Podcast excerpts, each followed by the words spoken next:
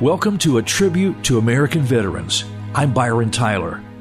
Let's pay tribute to all military personnel from every service branch and from every time period in American history. These are the brave men and women that have sacrificed to keep this nation free. They deserve our respect. To those who performed honorable service to this nation, and many of them gave their life to keep us free, we salute you and give thanks to God. Today, I want to play an interview I originally did in 2007 with Don Ballard. At the time, Don was 96 years old, a retired Navy chaplain who shared his experience serving our country. I was born in Middlesboro, Kentucky. Knoxville, Tennessee is pretty close by, about 50 miles. October the 8th, 1915. My dad was a railroad engineer, and most of my brothers, about 7 children, one girl, all the rest boys. Most of them worked on the railroad. Now, you talk about railroad trains back then, I guess, ran on coal, didn't they? Or how did they operate? They operated on coal, mostly coal. And I graduated from high school in 1933, and with a pretty good rating, honor roll and all. But yet I couldn't get a job. Here I was 17 years old. So for the next 2 years during the Great Depression, I tried to get work, and I couldn't get any work at all. I tell people I worked for Patton Turner, pat the street and turn the corner. That's all I could do. And then I hitchhiked, because I didn't have a car, from Middlesboro, Kentucky, about 50 miles to Knoxville, Tennessee. And there I joined the Navy at the wonderful salary of $21 a month. 30 into that, and you get 70 cents a day that I worked for the government. 70 cents a day I went in the Navy. But at that time, there wasn't a whole lot of choice, was there? Wasn't much of a choice in those days, because in my hometown, one fellow that looked like he was just doing so fine had his home. He had a Model A Ford car. He had plenty of groceries and all. He made $13 a week. And that was good in those days. That was a good income. Well, Brother Ballard, now at 17, you joined the Navy. Now, at that time, this was a few years before Pearl Harbor, so there wasn't any real big conflict at that time, was there? That was 1935, July the 15th. At 19, I was very delighted to go into the Navy, because we went to Norfolk, Virginia, went through boot training, and I met some wonderful guys there that I would never met had I not been in the Navy. Now, how did you become a chaplain in the Navy? I was a line officer, and I did chaplain duties. A line officer is the one that can say, well, I was a gunnery officer on board ship after I became a lieutenant and an ensign, going up the ranks a little bit. Then I could say, praise the Lord, and pass the ammunition, because I was a chaplain on the ship and also the gunnery officer. What ship were you on, Brother Ballard? Well, the first ship I was on was a four-stack destroyer. They call them the four-stackers, the USS Tattnall, DD-125.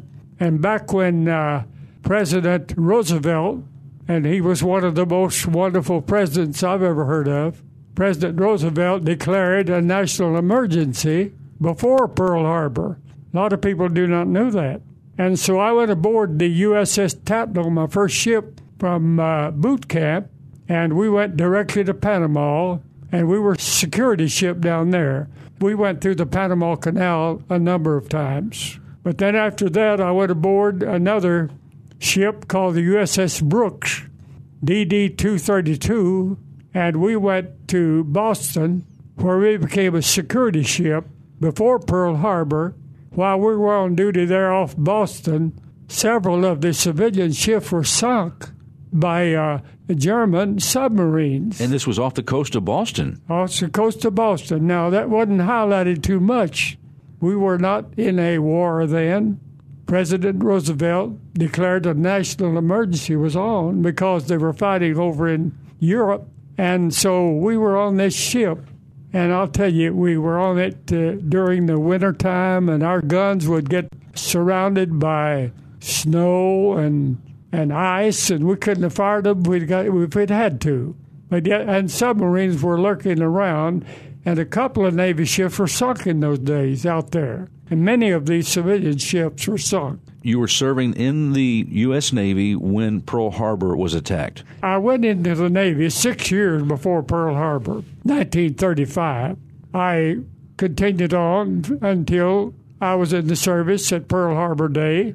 My wife and I had a little apartment over in San Francisco, California. My ship was stationed there. And I remember December 7, as if it was yesterday, because I looked out the window of the apartment. Now, Mrs. Ballard, Lola, and I were not Christians. We'd been married about 2 years. I looked out my window and I saw a church about a fourth of a block away from where we were, and it had a big neon sign that said, "Jesus Saves." And I told my wife, I said, "I know we're not Christians, but let's go to church today." So we went out of our apartment, we went to this church, and of course, like a lot of newcomers in churches, we found a back seat to sit on, and the preacher wrote a message. I can't tell you what he preached about, but after the message was over, I noticed a little table up by the pulpit had a white cover over it, and I said, "Wonder what that is." My wife said, "I believe they're going to take communion." And so when the pastor called for those who came to take communion, my wife said, "Don, we can't do that. We're not Christians. We need the Lord, and we're not eligible to receive communion in that church." So we left. But later on, we found Jesus as our Savior. That was because I was listening to a radio preacher, Charles E. Fuller, a Baptist minister in California, preaching from what he called the old-fashioned revival hour, Charles E. Fuller. And he said, "There's someone out there listening to this radio today that needs Jesus." While our heads are bowed, all out in the radio audience, kneel where you are. Say, "God, be merciful to me, a sinner, and save me for Christ's sake. Heavenly Father, I come just as I am. Receive me. I come claiming the promises. I come through that one and only worthy name, the name of Christ. Accept me in Him. Make me a new creation in Christ Jesus. Cleanse my heart through the precious blood. I want to be a child of Thine through faith in Christ." Continue in prayer as we leave the air. This is Charles E. Fuller bidding you goodbye and God's richest blessing upon you. And I wondered who had been telling him about me. It was the Holy Spirit. And right then and there, he said, "If you want to find the Lord, just confess your sins, and He'll set you free." Right then, I said, "I'll do it." I went into the kitchen. My wife was cooking supper. I turned her around. My eyes were full of tears. You see, a Christian sheds tears when he's happy. A Christian will shed tears when they're sad. But I was so happy that I knew Jesus. I told my wife, she said, "Don, what's the matter?" I said, "Honey, I just found the Lord." And my wife found the Lord also. And from that time on, we've walked with the Lord. Soldiers, sailors, and airmen of the Allied Expeditionary Force, you are about to embark upon the great crusade toward which we have striven these many months. The eyes of the world are upon you. The hopes and prayers of liberty-loving people everywhere march with you. In company with our brave allies and brothers in arms on other fronts, you will bring about the destruction of the German war machine, the elimination of Nazi tyranny over the oppressed peoples of Europe, and security for ourselves in a free world. Your task will not be an easy one. Your enemy is well-trained, well-equipped, and battle-hardened. He will fight savagely. But this is the year 1944. I have full confidence in your courage, devotion to duty, and skill in battle. We will accept nothing less than full victory. Good luck, and let us all beseech the blessing of Almighty God upon this great and noble undertaking.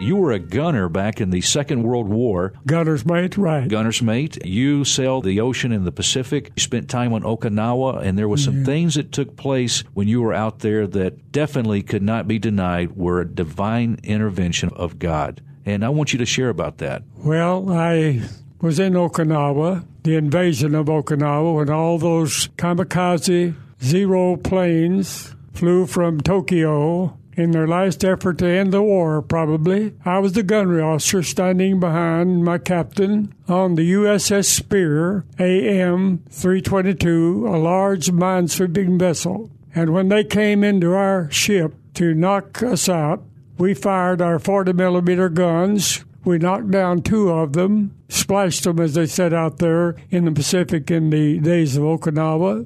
We splashed two, but one moved away, and my skipper said, "Don, look for that one. He'll be coming back soon." And he was right.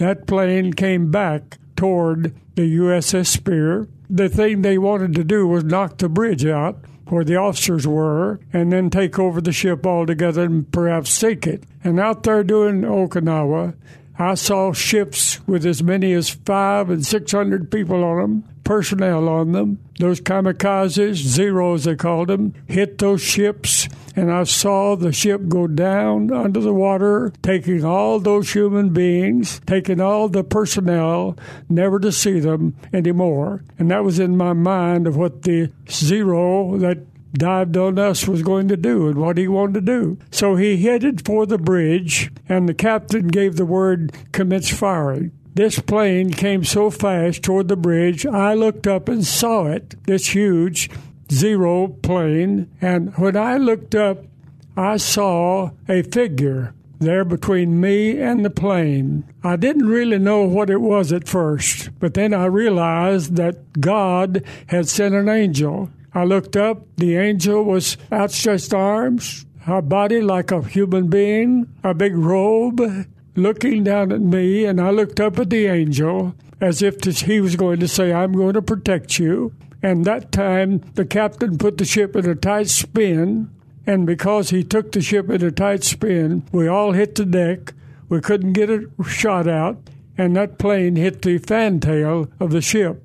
But when I went down to the wardroom, the crew had gotten all that ship that hit the fantail, got the bolts and nuts and the tin from the plane, the pilot had lost his life. They put all those items on the wardroom table.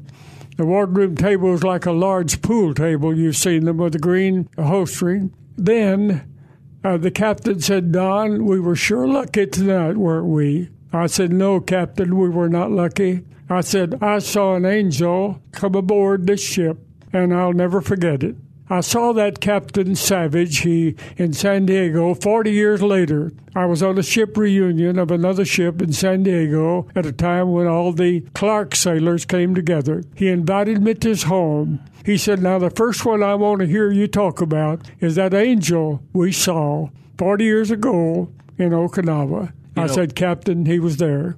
You know, Brother Ballard, some might say, well, that just doesn't seem like it's possible. But you were in a desperate situation. You were being assaulted with heavy artillery. The possibility, as you mentioned, as a kamikaze pilot taking a dive into your plane. And just at the right moment, there was intervention from God, as you say, spared the entire ship. That's right. When I got back home, I got Billy Graham's book. It's filled with the incidents of angels in the Bible.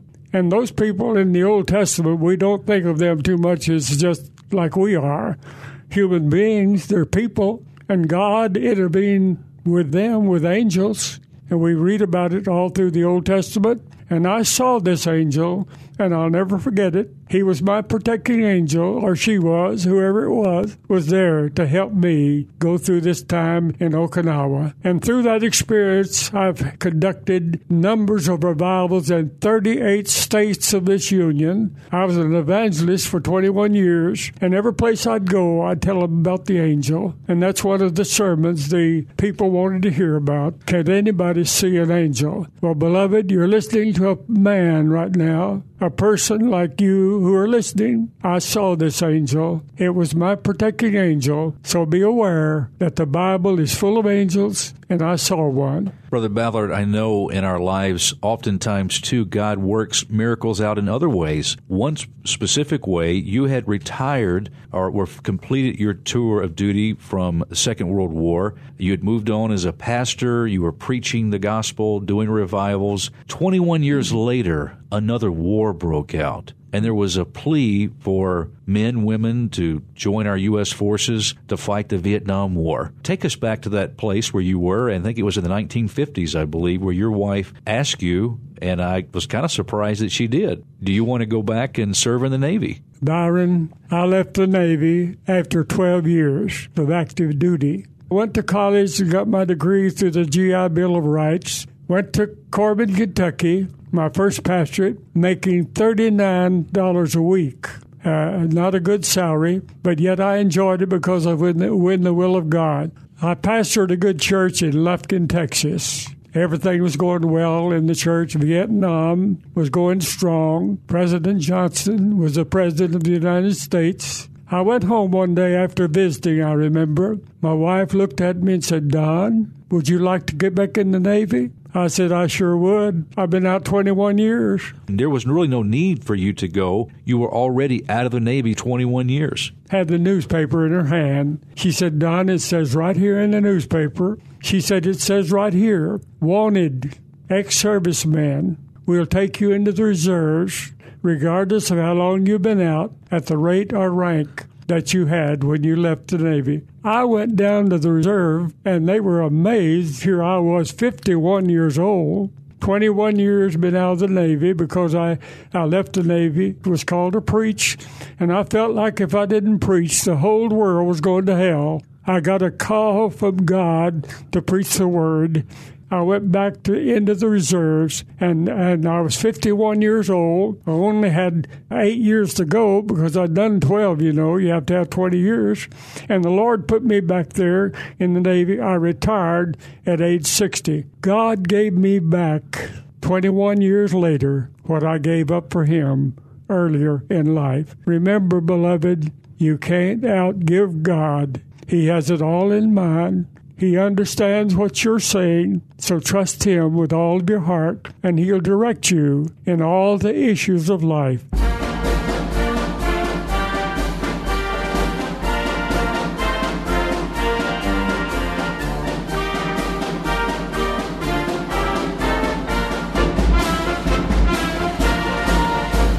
We heard over the radio that Pearl Harbor had been attacked. Yesterday, December 7th, 1941, a date which will live in infamy.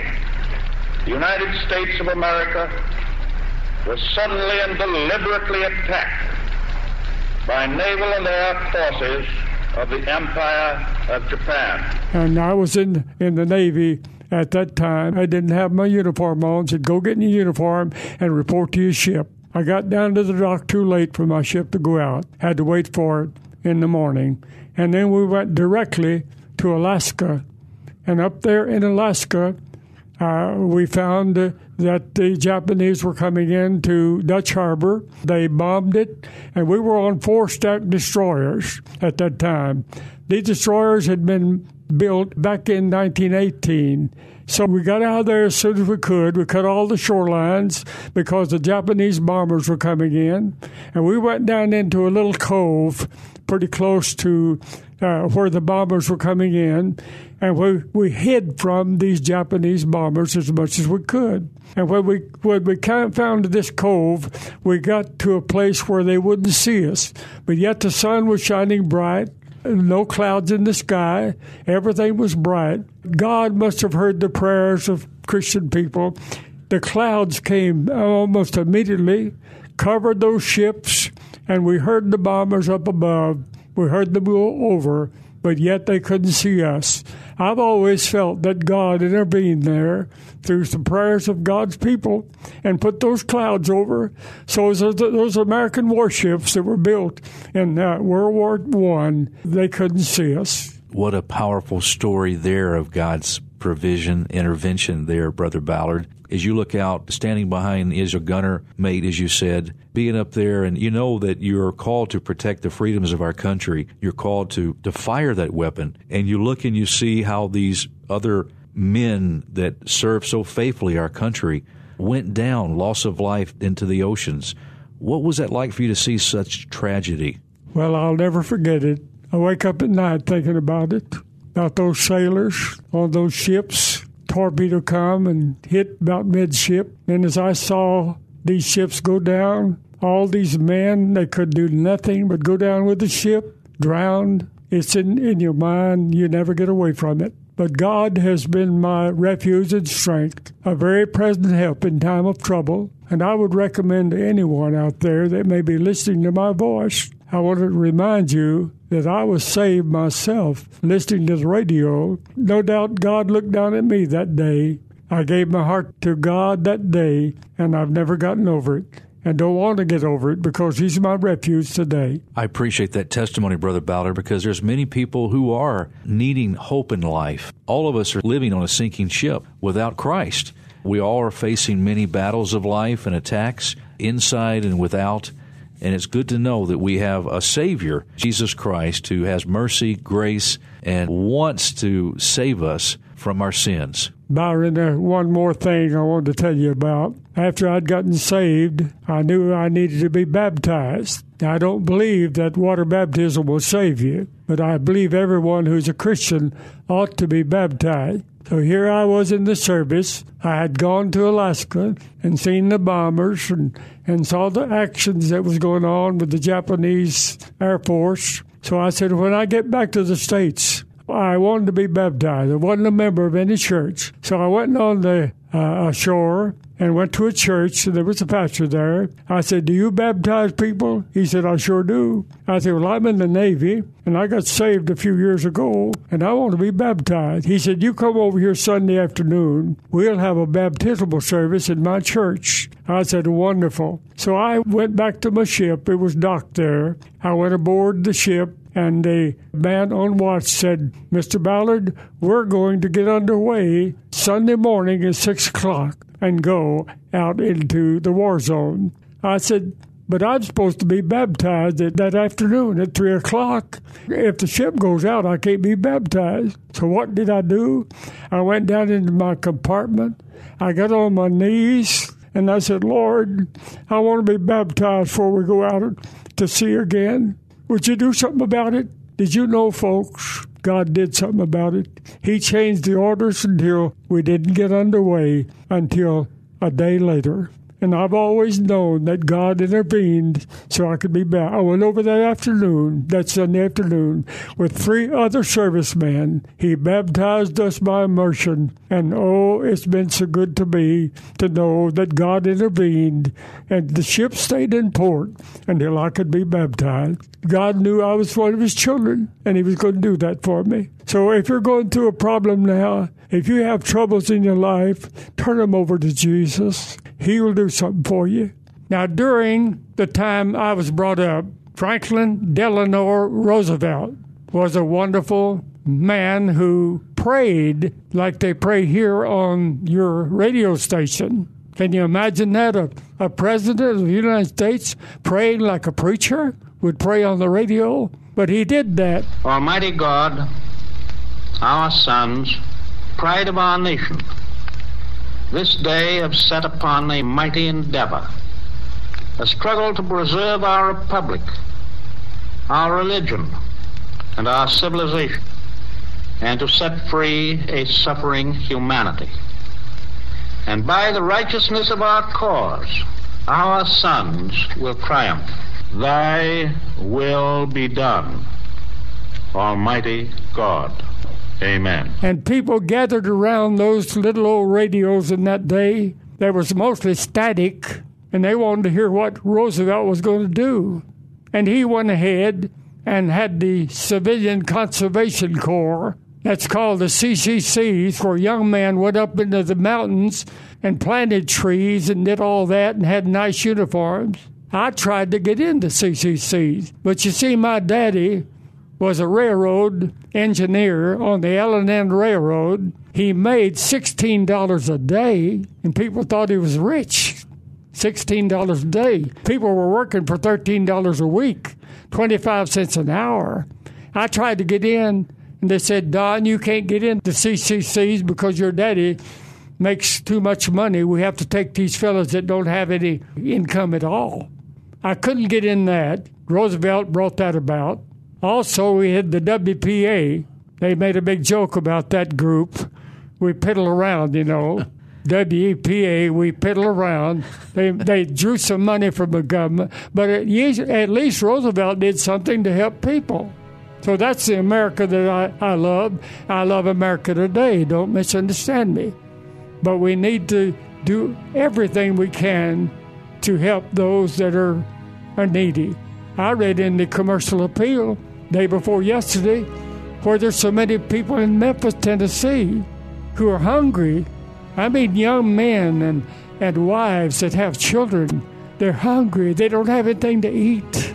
So we need to help them as much as we can. Can you imagine that in a city like we've got? But it's happening today. We have hungry people, and Jesus Christ, if he saved us from our sins and wrote our names in the Lamb's Book of Life, and I tell my people where I preach on the assisted living, be sure your name is in the Lamb's Book of Life. One day, he's going to call your name, and you want to hear it when you go to heaven. When you see a veteran, be sure to honor them by saying thank you for their service and sacrifice, for the freedoms we share as citizens of the United States of America. If they're willing to share, take time to hear their stories. You might visit one of our national cemeteries and say a prayer for the families left behind. And thank God for allowing you to live in a country that's free. With a tribute to our American veterans, I'm Byron Tyler. Thanks for listening.